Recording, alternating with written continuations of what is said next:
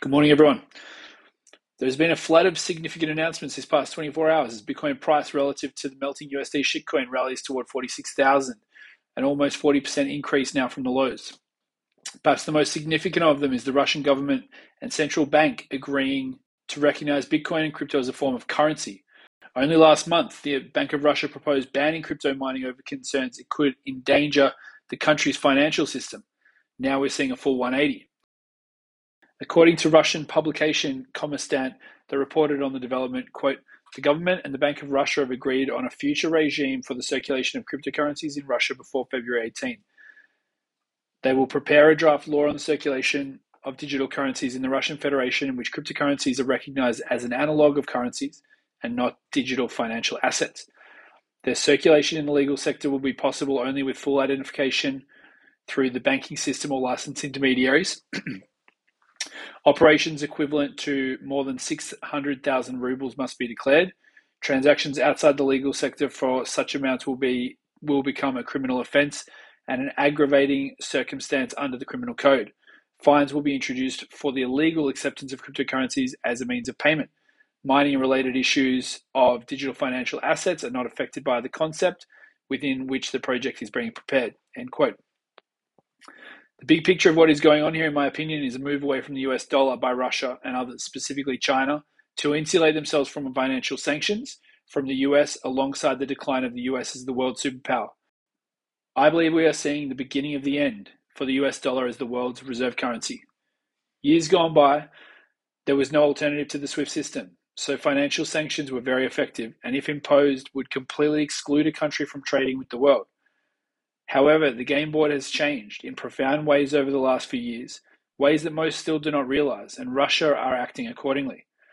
We have seen Russia agree to a 30 year contract with China to supply gas via a new pipeline that is to be settled in euros.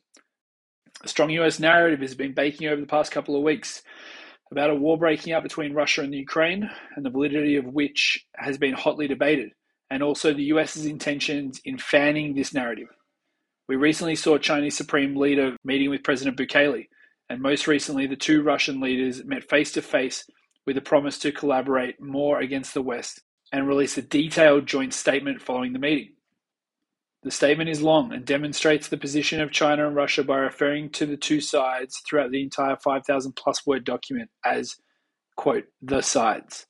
The document begins as follows quote, Today, the world is going through momentous changes, and humanity is entering a new era of rapid development and profound transformation.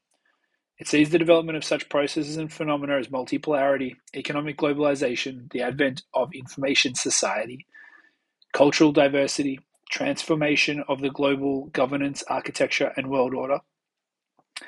There is increasing interrelation and interdependence between the states. A trend has emerged towards redistribution of power in the world and the international community is showing a growing demand for the leadership aiming at peaceful and gradual development. At the same time, as the pandemic of the new coronavirus infection continues, the international and regional security situation is complicating, and the number of global challenges and threats is growing from day to day.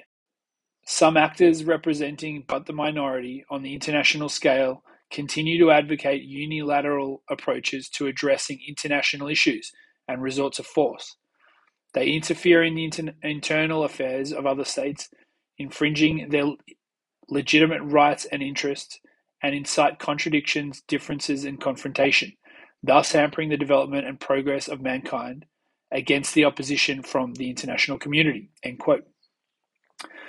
The statement goes on to expressly condemn the actions of Australia, the UK, and the US. Quote, the sides are seriously concerned about the trilateral security partnership between Australia, the United States, and the United Kingdom, which provides for deeper cooperation between its members in areas involving strategic stability, in particular, their decision to initiate cooperation in the field of nuclear powered submarines. Russia and China believe that such actions are contrary to the objectives of security and sustainable development of the Asia Pacific region increase the danger of an arms race in the region, and pose serious risks of nuclear, nuclear proliferation. The sides strongly condemn such moves and call on AUKUS, participants to fulfill their nuclear and missile non proliferation commitments in good faith and to work together to safeguard peace, stability, and development in the region. End quote.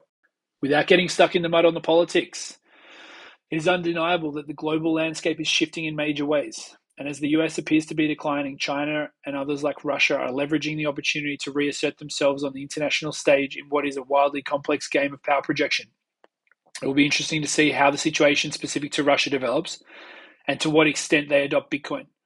The move to do so, however, alongside the obvious de dollarization, demonstrates their intent clearly.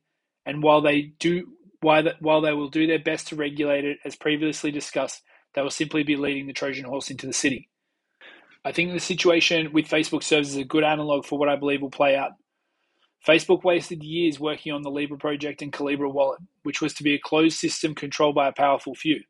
They wasted billions of dollars in the process, and in the end, the regulatory blowback was too much, and the project appears to be dead in the water.